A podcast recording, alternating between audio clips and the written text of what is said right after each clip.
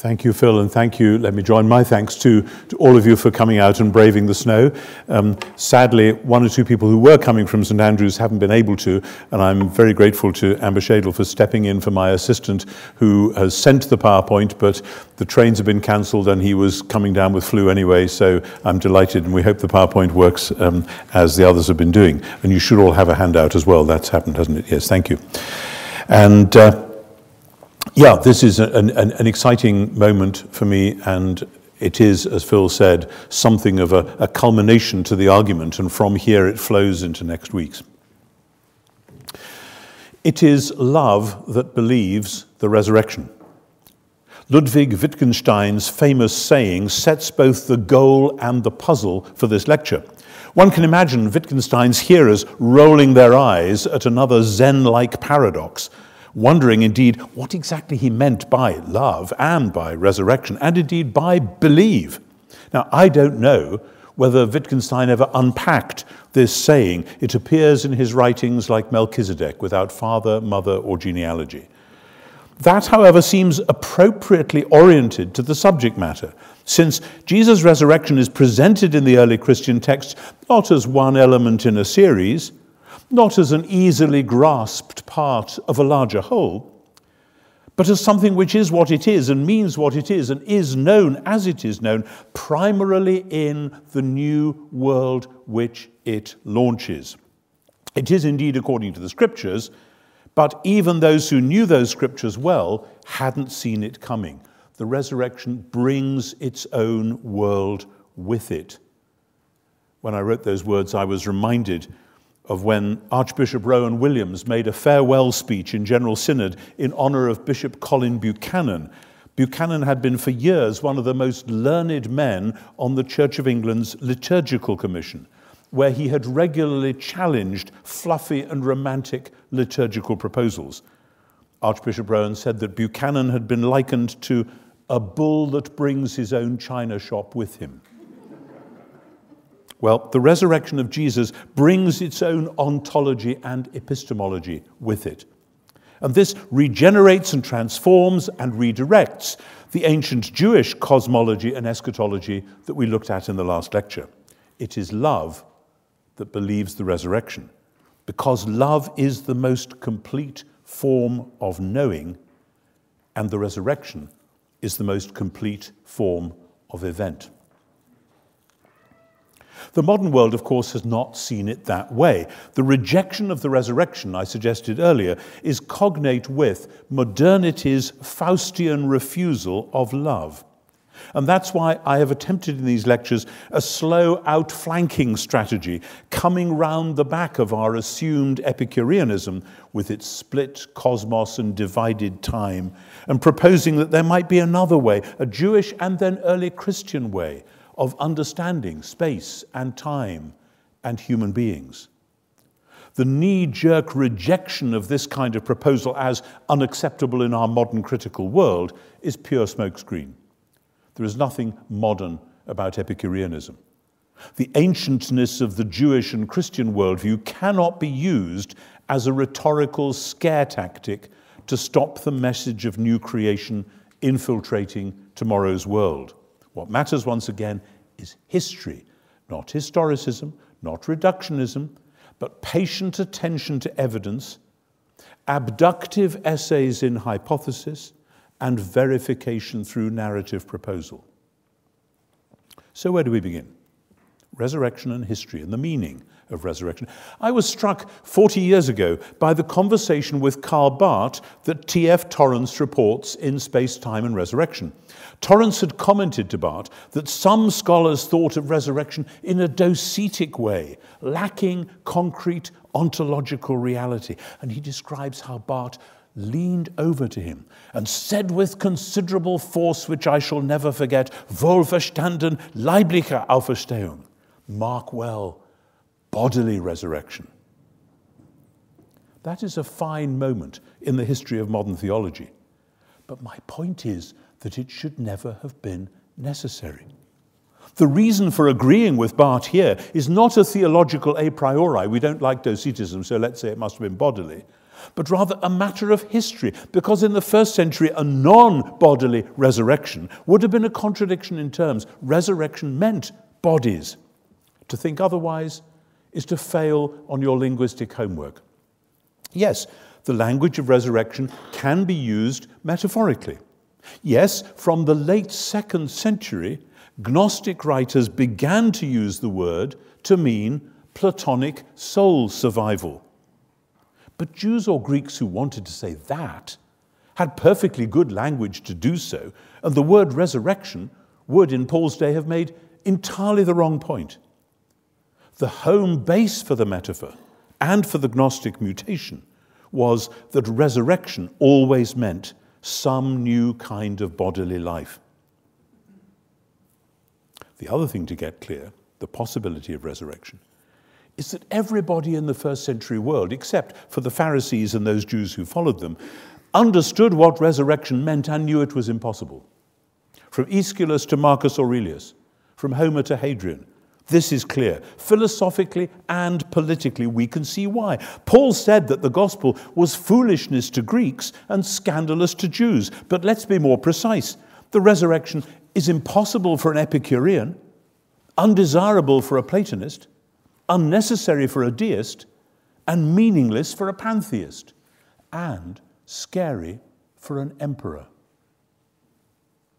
But within the world we sketched last time, the world shaped by a temple cosmology, a Sabbath eschatology, and an image based anthropology, the resurrection becomes the new microcosmos in which the age to come appears within the present time. The glory has returned. The new world is born in the midst of the old, and it makes sense of the old like nothing else. The resurrection is simultaneously a very strange, though sense making, event within the present world and the foundational and paradigmatic event within the new world. And temple and Sabbath help us to understand how this works even though nobody had seen it coming. Here at last, the question of the resurrection begins to address directly the question of natural theology. Today's skeptics and today's conservatives both get it wrong because the modern Epicureanism within which both live has flattened out the antithesis. Most people today, of course, agree with the ancients. Resurrection doesn't happen in the natural world, so it can't have happened. I was once doing a television program with Gerd Ludemann, German skeptic, uh, New Testament scholar. And at this point, he thumped the table and said, We know that the body of Jesus has molded in the tomb. In other words, rotted in the tomb. And I said him, How do you know that? He said, I have 200 years of, of scientific historiography on my side. I said, 200 years? Homer knew that people didn't rise from the dead. Seneca knew that. Please, uh, give yourself some credit here. It, it didn't take Voltaire and Rousseau or Darwin or anybody else to discover that when people die, they stay dead. So the apologist who then says that it did happen, the apologist who then invokes something called the supernatural to explain it, is simply leaping across Lessing's ugly ditch, but it leaves the ditch still there. And worse, this just makes the resurrection an example of something else, namely the supernatural, whatever that is, rather than itself being the starting point, the new reality that brings its own ontology and epistemology with it. Now, similar anxieties are raised when we investigate the resurrection historically. Theologians worry that if we elevate history as the benchmark, that becomes the ultimate reality, and resurrection has to fit in, or more likely, be ruled out accordingly. That too reflects the wrong approach, supposing heaven and earth really are mutually porous, supposing the future might arrive within the ongoing present. Note again, you can't start with temple and Sabbath and image and deduce Easter. If you could have done, the two on the Emmaus Road wouldn't have been so worried. But if you start with Easter and look back, what you see is not something called the supernatural, but a classic Jewish philosophical framework within which this new event might make sense. So, this opens up a fresh line of inquiry parallel to my case in the resurrection of the Son of God and Surprised by Hope. There, I argued that the early Christian vision of post mortem reality, what's going to happen to us after we die, short term, long term, was recognizably Jewish, which is itself surprising since most early Christians were Gentiles, but that it involved a consistent and radical set of mutations from within the Jewish view. How do you explain it? Easily the best way is to say that the early Christians really did believe that Jesus had been raised in a transformed physicality, launching God's new creation on earth as in heaven. And when we allow good history to defeat the defeaters, suggestions about hallucinations and wrong tombs and cognitive dissonance and so on, we are bound to conclude that the best explanation for their belief is that it was true. And this then, of course, poses a direct challenge to Epicureanism, ancient or modern. Let's be clear. One or two reviewers of the resurrection of the Son of God were not clear on this point. This does not constitute a quasi rationalist apologetic victory. Some apologists make similar arguments and then imply that unless people now believe it, they must be either stupid or wicked or both.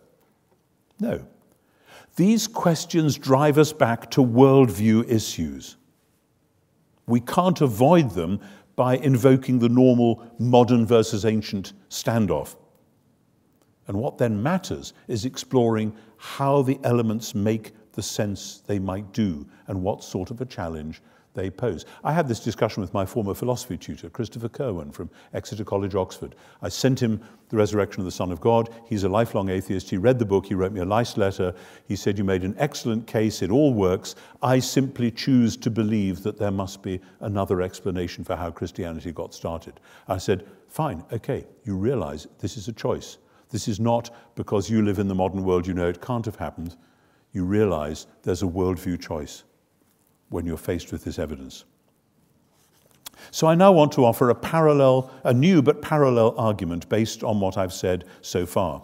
The nexus of temple and Sabbath and image can be mapped onto the larger Jewish eschatological narrative of exile and restoration, of the true king winning the battle and rebuilding the temple so that Israel's God can return and reign in glory. And this age to come, anticipated in every Sabbath, would fulfill the covenant and restore creation. All this speaks of forgiveness of sins, not just for individuals, but as in the prophets for Israel as a whole. You can see this eschatological complex in the flesh and blood revolutionary and political movements of Jesus' day, from the Maccabees to Bar Kokhba, Many interpretations of Israel's apocalyptic eschatology focus here on battle and temple, on the coming jubilee of freedom, usually on a supposedly royal leader. Apart from Qumran, none of them seems to major explicitly on the forgiveness of sins, except in the sense that it was sin that caused Israel's exile and the destruction of the temple, so that restoring and rebuilding the temple would in themselves constitute divine forgiveness, exactly as in Isaiah or Jeremiah. Now, as with my earlier argument about beliefs of life after death, the young Christian movement was recognizably Jewish. It pressed all the buttons, though in an unexpected way. The royal leader had won the decisive battle. The early Christians said that. The temple was destroyed and rebuilt. John makes that clear. Daniel's long exile was over. Freedom and forgiveness had arrived in the present. The covenant had been renewed. Creation was restored. The one God had returned in a shockingly new kind of glory. Those were the major themes of early Christian belief, though sadly, you might not know it from those schemes which project backwards the belief structures of the 4th or the 16th or the 19th century. That's again a failure of history. It's an attempt to make the past in one's own image. We know that those features I've just run through were major elements in Second Temple Jewish practical eschatology actual revolutionary movements. And we know from careful historical exegesis that they were major themes in early Christianity, but they now appear in a totally different guise. You couldn't have predicted early Christianity from the Jewish matrix, but that's where it belongs, albeit in perhaps doubly revolutionary mode. Very quickly, there are seven mutations within the Jewish hope which only make sense within that Jewish world, but which proposed something which nobody had previously imagined. First, the early Christians proposed that the scripturally promised kingdom of God had arrived. Eschatology had been inaugurated. The Psalms and prophets had come true, though in ways nobody expected. Second, the long exile of Deuteronomy 27 to 29 and Daniel 9 was finally over.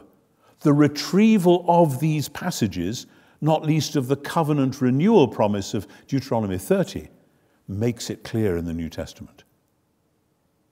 Third, forgiveness of sins was therefore central to the early Christian DNA. That doesn't just mean God forgiving individual sins because of Jesus' death, though surely it does mean that. That is one dimension of the larger truth.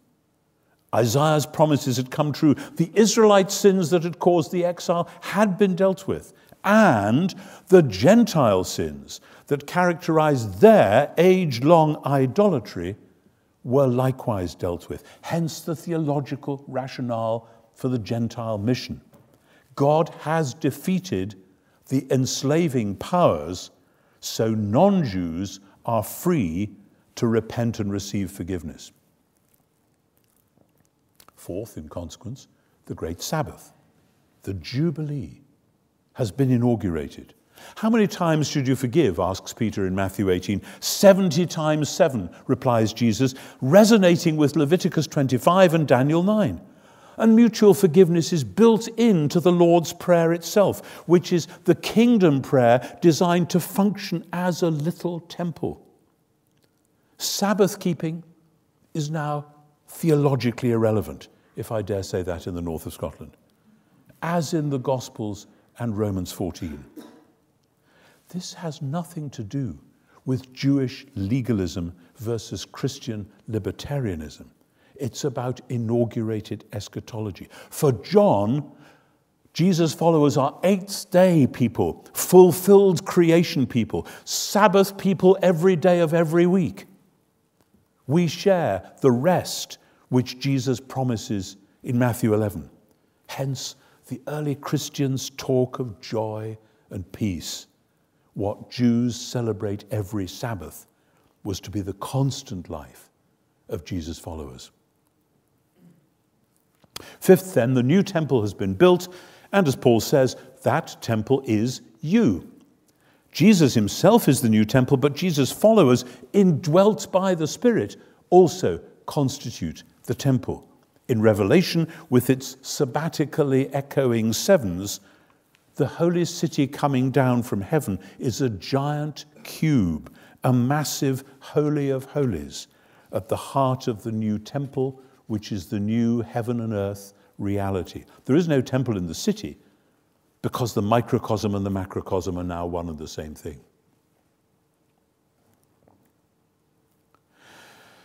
Sixth, the messianic victory has already occurred. In Colossians, Jesus overthrows the rulers and authorities and makes them a public example. In John, Jesus' crucifixion will overthrow the ruler of this world. And this redefinition, the real battle with the real enemy, means that unlike most Second Temple eschatological movements, Jesus' followers were people of peace. Jesus said, If my kingdom was from this world, my followers would be fighting to stop me being handed over. But now clearly it's a kingdom of a different sort. It's come from, it is for this world, but it's from somewhere else. Evil still seemed powerful, but for the early Christians, the means of overcoming evil had been unveiled, and it wasn't through force of arms, it was through suffering love. Seventh and finally, Yahweh had returned in person. This is the heart of early Christology, though normally ignored. As Richard Hays has shown, and I think we can go further still, all four evangelists see the story of Jesus as the story of how Israel's God kept his promises by coming in person to rescue his people, to renew the covenant, to rescue humans and creation itself from their slavery to decay, and so sabbatically to launch new creation in the midst of the old. Of course, like the other redefinitions, this was shocking and unexpected, although Paul saw that this shock itself was scripturally anticipated. Isaiah 53:1, which he quotes in Romans 10. Who would have thought that he was the arm of the Lord? The cross and resurrection therefore take center stage. This was how Yahweh had done what he had promised to do in person. The God who would not share his glory with another has shared it with Jesus. This only makes sense within the Jewish world, but it is a sense that no pre Christian Jew ever envisaged. The messianic story of Jesus' kingdom announcement, his death, resurrection, and exaltation, turns out to be the self revelation of Israel's God himself. In and through all these seven points, as a result, the long awaited apocalypse had occurred. The veil is ripped open at Jesus' death. Heaven and earth, future and present, meet at Easter as the divine glory is perfectly reflected in the true image. Jewish apocalyptic writing and mystical practices had been ways of trying to glimpse in advance what that coming heaven and earth reality might be like. Ephesians functions in the same register, an exalted and now inaugurated apocalypse, with heaven and earth joined together forever in Jesus and the Spirit. And the four Gospels, as I said before, contain material which we have labeled as apocalyptic, but their whole narrative, focused on cross and resurrection, is clearly apocalyptic in historical mode. Look at this story, they say, and see the new temple, the great Sabbath, the kingdom inaugurated, the vision of God Himself. This is how the living God is at last made known to the nations.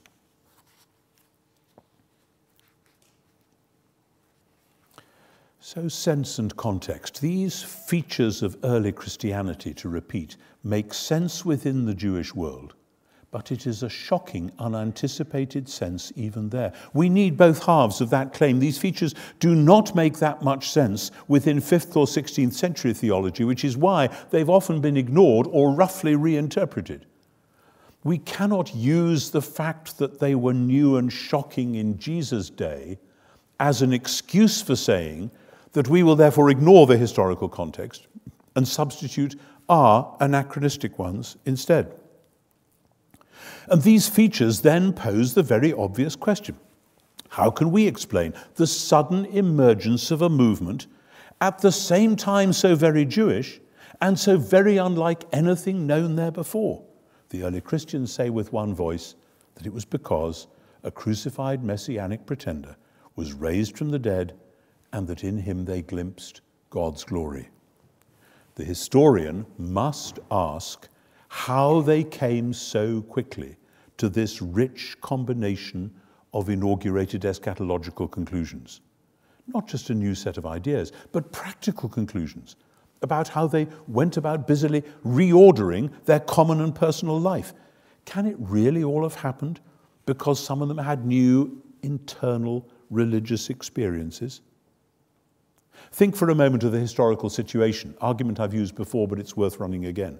The Romans killed plenty of other would be messiahs. They executed Simon bar Giora, the supposed king of the Jews, in AD 70, at the climax of Titus's triumph. Now, supposing some of Simon's followers had somehow escaped being picked up, and supposing one of them might say a few days later, oh, Simon's been raised from the dead, his companions would laugh bitterly and if the man persisted and said, Oh, he believed that Simon's death had now launched God's kingdom, that they themselves were the returned for exile people, that God had forgiven their sins, and that Simon was now installed as king of the world, building his new temple of which they were now part, launching the final great Sabbath, the others would get angry.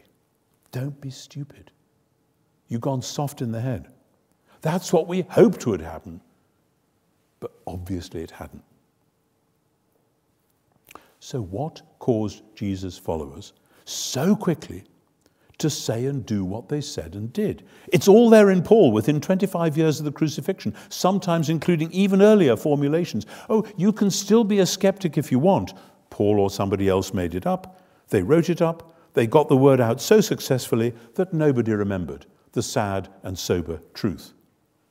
Calling that conclusion historical critical invites the obvious challenge rather more critical than historical. It reminds me of Krister Stendahl's remark having attended a secularized and well refreshed bar mitzvah celebration. He said, rather more bar than mitzvah, I think.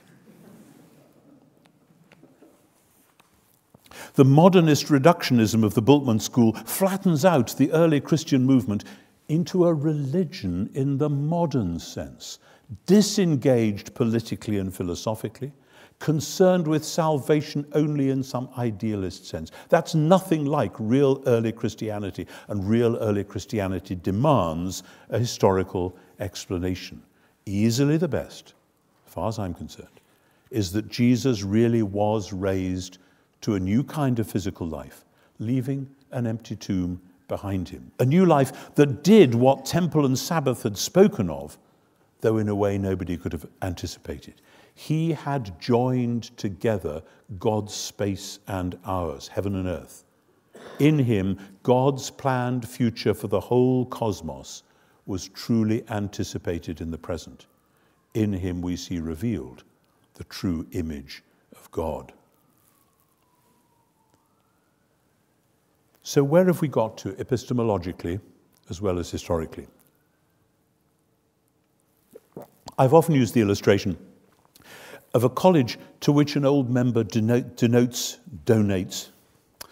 Let's start that again. I've often used the illustration of a college to which an old member donates a magnificent painting. The governing body have to decide where it's going to hang. It's too large for the dining hall. It won't go in the chapel, etc., etc. And eventually they decide the picture is so spectacular that some of the college buildings will have to be pulled down and rebuilt as an appropriate showcase for it. But then, expanding the analogy way beyond easy credibility, they discover that all the things which previously had been wrong with the college now come right.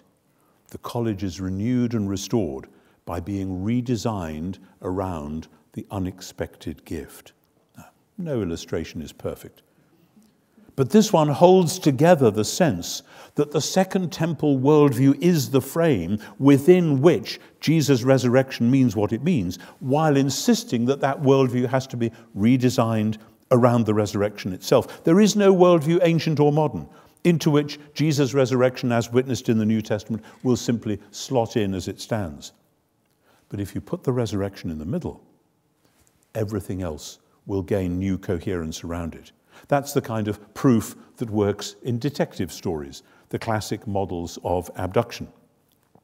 The resurrection, as I said, brings its own ontology and epistemology with it. But the cosmology and eschatology it redesigns around itself are recognizable as the now radically redefined cosmology and eschatology of the ancient Jewish world. And if the resurrection does that with the Jewish world, how much more are thin modern alternatives of naturalism and supernaturalism? That way of seeing things, which is basically Epicureanism and its mirror image attempted rebuttal, will have to be demolished altogether and new buildings designed from scratch. So, what does all this do to epistemology? The combination of temple and Sabbath and image not only enables us to understand a world in which it might make retrospective sense for the Creator God to raise Jesus from the dead, it enables us thereby to understand how that knowing and understanding might itself be reshaped. The resurrection of Jesus, comprehensible as the fresh, apocalypse, uh, the fresh apocalypse within the Jewish world we've studied, announces itself as the new creation, not as a replacement for something which has been thrown away, but as the rescue and renewal of the old. This unveils not only the Creator's power, but the Creator's love. As in the covenant language of Deuteronomy or Isaiah, the resurrection reveals that the cross was the supreme act of love, and the resurrection itself declares that God so loved the world. The Creator loved the old creation itself and had all along been determined to rescue it. If we understand resurrection in merely a Platonic sense, as with late second or third century Gnosticism, with Jesus' soul going to heaven and other souls hoping to follow him, then the world of space, time, and matter would not be ultimately important, and we shouldn't try to deduce from it anything about God's ultimate truth. You don't find Gnostics doing natural theology. But if Easter was the start of a new creation, which is a creatio ex vetere, and not a fresh creatio ex nihilo, if the resurrection was therefore an act of love, God's love for the old world and its image bearing inhabitants, then the old creation, as it plays host to the new, is itself validated, reaffirmed retrospectively. Two analogies suggest themselves. First, the story of Israel. When Jesus was raised from the dead, that did not mean that Israel's calling and the temple and Torah and Messiahship itself had all been a mistake and should now be replaced by a totally new system. Marcionites, ancient and modern, have gone that route, but that's not what the New Testament says. No. Jesus' death and resurrection retrospectively validated what was there before. Abraham rejoiced to see my day, says Jesus. He saw it and was glad. Second analogy moral order, as in Oliver O'Donovan's famous argument. We don't simply learn moral order from the present creation. All sorts of things, natural disasters, animal cruelty, moral chaos, forbid us straightforwardly to infer a natural law any more than we can retrieve a butler like natural theology. But the gospel events do not sweep away creation's inbuilt moral structures, they reaffirm them. Jesus insists in Mark 10 God's kingdom at last fulfills the Creator's intention. From the beginning, it was not so, and we're going to be new creation people even if it until then had seemed difficult or impossible, again, as in Mark 10.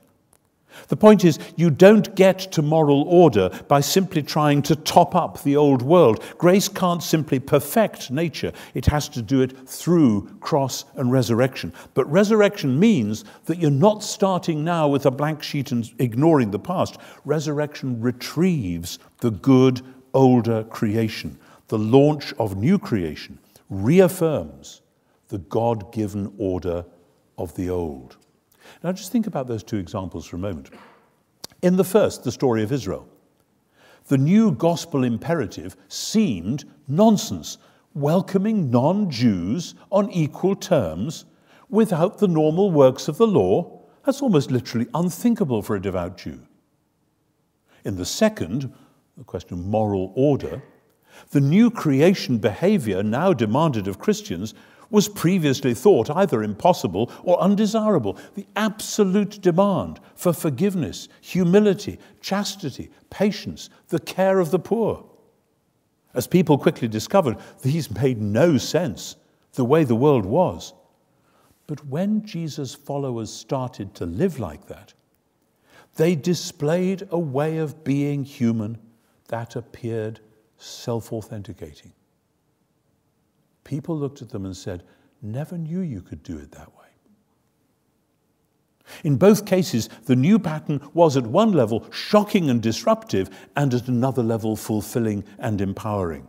Paul explains the Messiah's love leaves us no choice.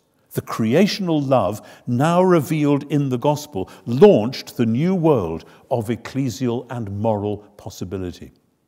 Thus, Jesus' resurrection, by unveiling the Creator's love for the world, opens up the space and time for a new holistic mode of knowing, a knowing which includes historical knowledge of the real world, by framing it within the loving gratitude which answers the Creator's own sovereign love.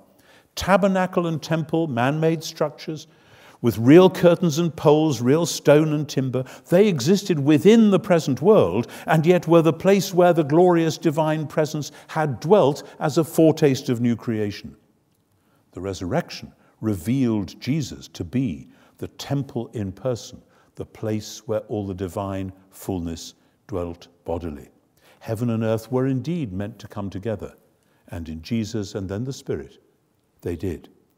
Jesus and the Spirit now became the advanced signs of what God would do for the whole creation. Romans 8 sees um, God doing for the cosmos as a whole what He'd done for Jesus, all because nothing shall separate us from God's love. John 20 describes the first day of the new week with Jesus mistaken for the gardener. The resurrection retrospectively celebrates the garden itself declaring that the promise of spring was not just your imagination. The old creation had all along pointed forwards to this fulfillment. Once you discern the dawn, you realize that even the darkness had been full of hope and longing.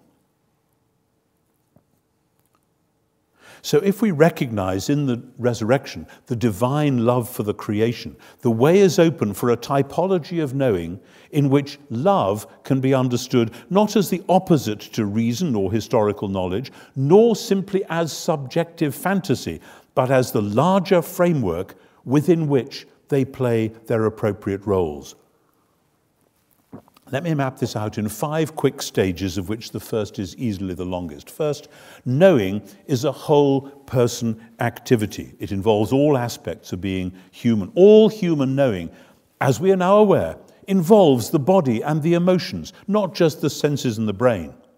If we try to detach the different aspects of the person from the act of knowing, we end up like the logical positivists, with supposedly scientific knowledge being objective and ethical knowledge being merely emotive or subjective, and for, for what it matters, theology or metaphysics being just nonsense. This is part of modernity's Faustian pact, rejecting love and instead grabbing at a knowledge which is part power and part pleasure. Here we tread carefully on a narrow path. On the one side, we have the rationalist temptation. Let's try to prove the resurrection with a resounding QED, compelling everybody to accept it.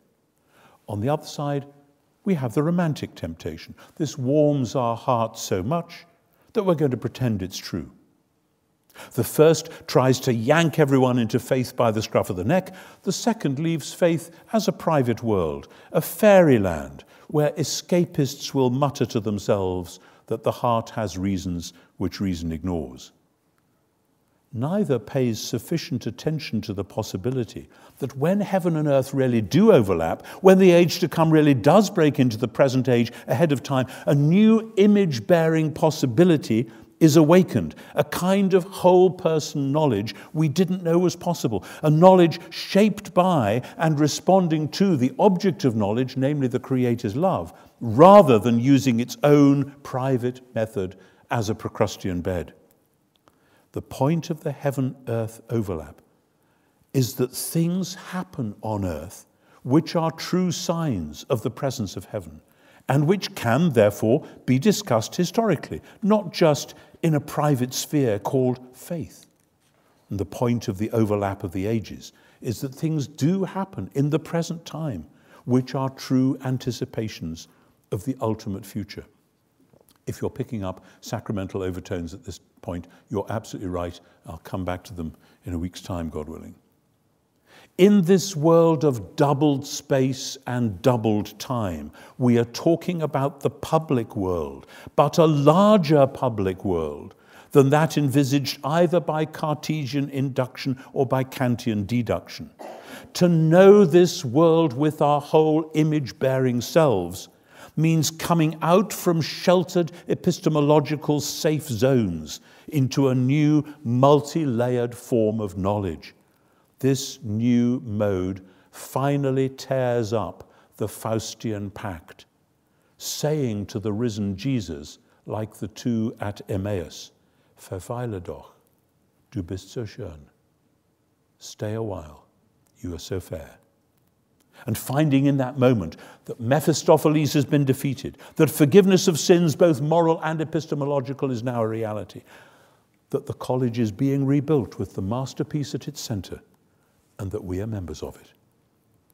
And the college in question is, to say it one more time, not a private club for those who share a particular fantasy, but the real world, the world of new creation, and therefore the world of creation itself.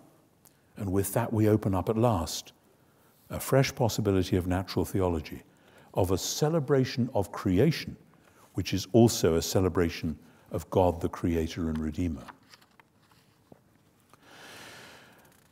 All this, I'm still within the first point here, I said it's much longer than the others, introduces what I've been calling the epistemology of love. Once more, the suspicion of mere subjectivity raises its head, but something deeper is going on. Rationalism and romanticism are the epistemological twin daughters of modern Epicureanism, trying to make sense of things after humans have been downgraded into random atomic accidents. Platonic answers don't help either. But in the New Testament, love is not just an ethic, not just an emotion, but the highest mode of knowing, including all others within it. If anyone thinks they know something, Paul said to the Corinthians, they don't yet know as they ought to know. But if anyone loves God, they are known by him. The real knowledge isn't your knowledge of the world or God, but God's knowledge of you. And your answer to that knowledge is first and foremost love, because the revelation is itself love. And that's why loving God and neighbor are the greatest commandments, overtaking all sacrifices and burnt offerings. And that's why faith and hope and love are the greatest, love above all, not just as virtues, but as modes of knowing. Faith is love reaching out to heaven only to discover that heaven has come to earth and is busy repairing it.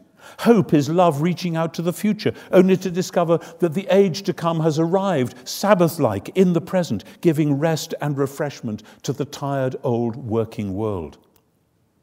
It isn't just that love transcends the objective subjective divide, though that's true too.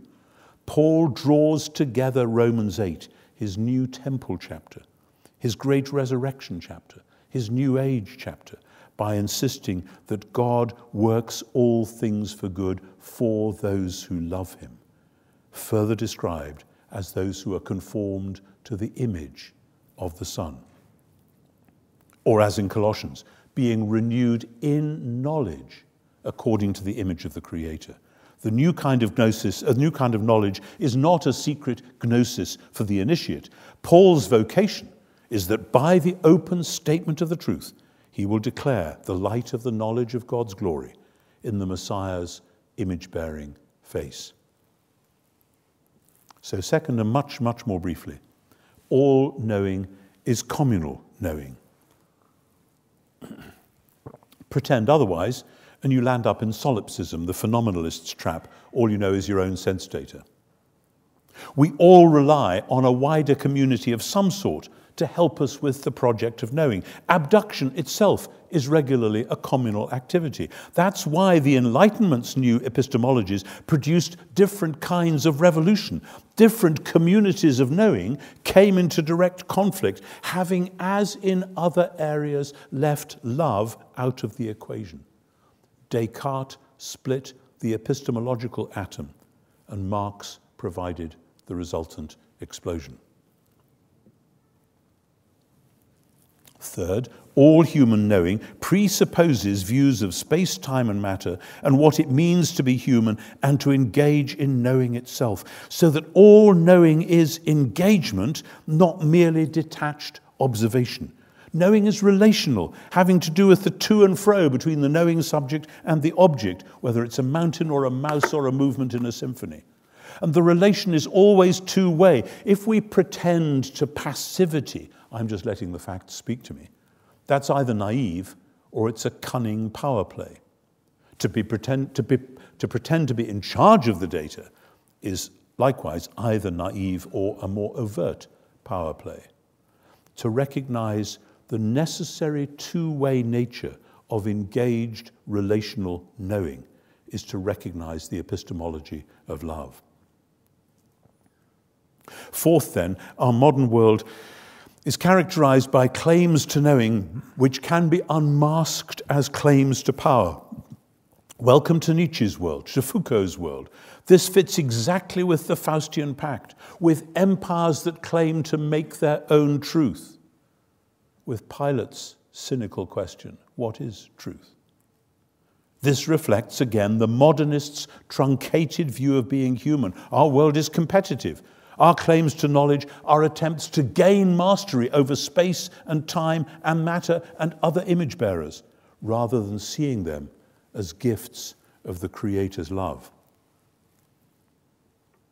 So, fifth, returning to the resurrection, if even in the ordinary world something like love insists on making its presence felt within knowing, as a whole person activity, a communal activity, an engaged activity, then even in the present creation, knowing needs to be redeemed by love, rescued from the Epicurean instinct that you find from Machiavelli onwards, unmasked but ultimately shared by Nietzsche with his will to power. And this is why, after all, it is love that believes the resurrection. Because to believe it takes a whole person not just a convinced mind. It takes a community to confess it properly, not a bunch of isolated individuals. It's a kind of knowing which is caught up in and fully engaged with the drama of the reality which is known. Love, in this sense, involves humility, recognizing that all knowing involves us, small, short sighted creatures, engaging with a wide and complicated world. Instead of trying to grasp it or master it, we are grateful for it and turn that loving gratitude into vocation, the image bearing vocation once more. So, love, the love that discerns the dawn in the resurrection of Jesus, is not something detached from other modes of knowing. Precisely because it is love, it is open to genuine historical investigation. The new creation has arrived in the middle of the old. We can ask perfectly good questions about the old, about an empty tomb, about a broken loaf on the table at Emmaus, about footprints on the shore after a Galilean breakfast.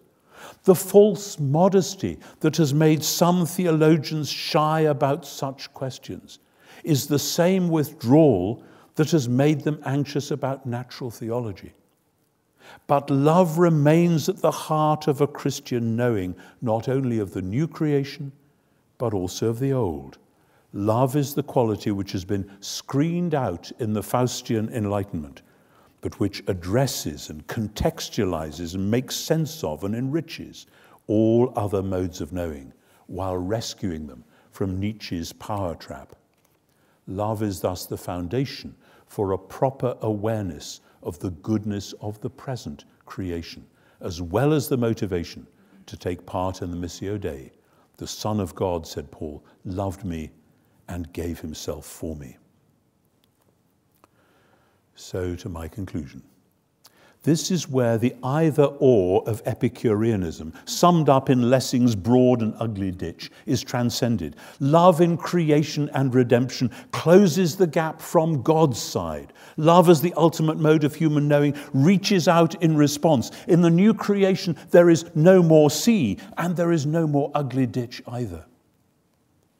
The divide between eternal and contingent as also between past, present, and future, is overcome by the image bearer himself, bringing love to birth in the world, and then by those who, in response, are renewed in loving knowledge according to the Creator's image.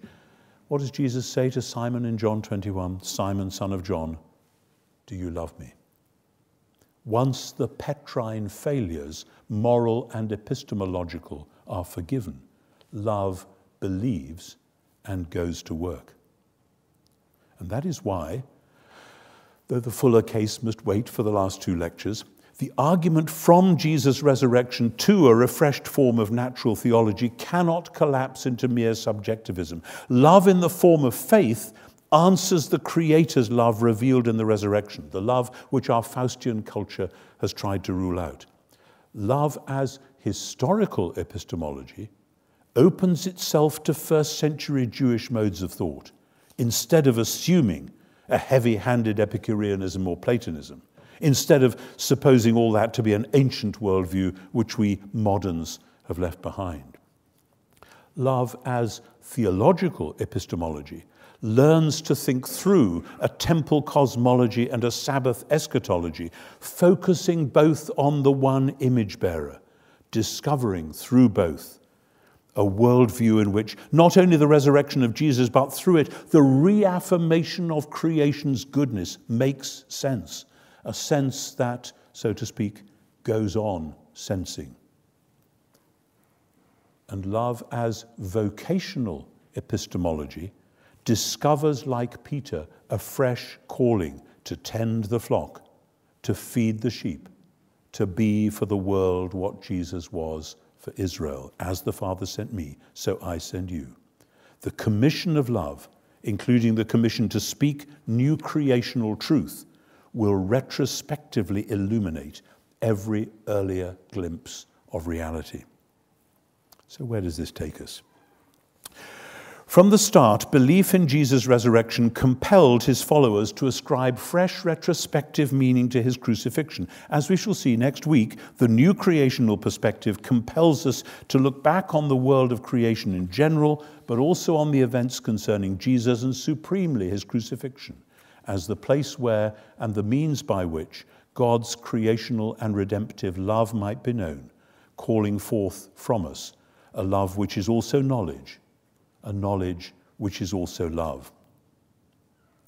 With due temerity and slight nervousness, George Herbert's poem Love can perhaps be translated into epistemological mode. Love bade me welcome Yet my mind drew back, eager for fact and proof. But quick eyed love, observing my sad lack of larger modes of truth, drew nearer to me, sweetly questioning why I stayed wondering. Knowledge I need, I said, worthy the name. Love said, It shall be yours. I, the perverse, the objective, I, the same who thought to grasp at powers. Love touched my eyes and smiling did reply, who made the mind but I? My mind is darkness, hostile, crushed beneath the load, a stranger and to blame. Come to me then, said love, the stranger on the road.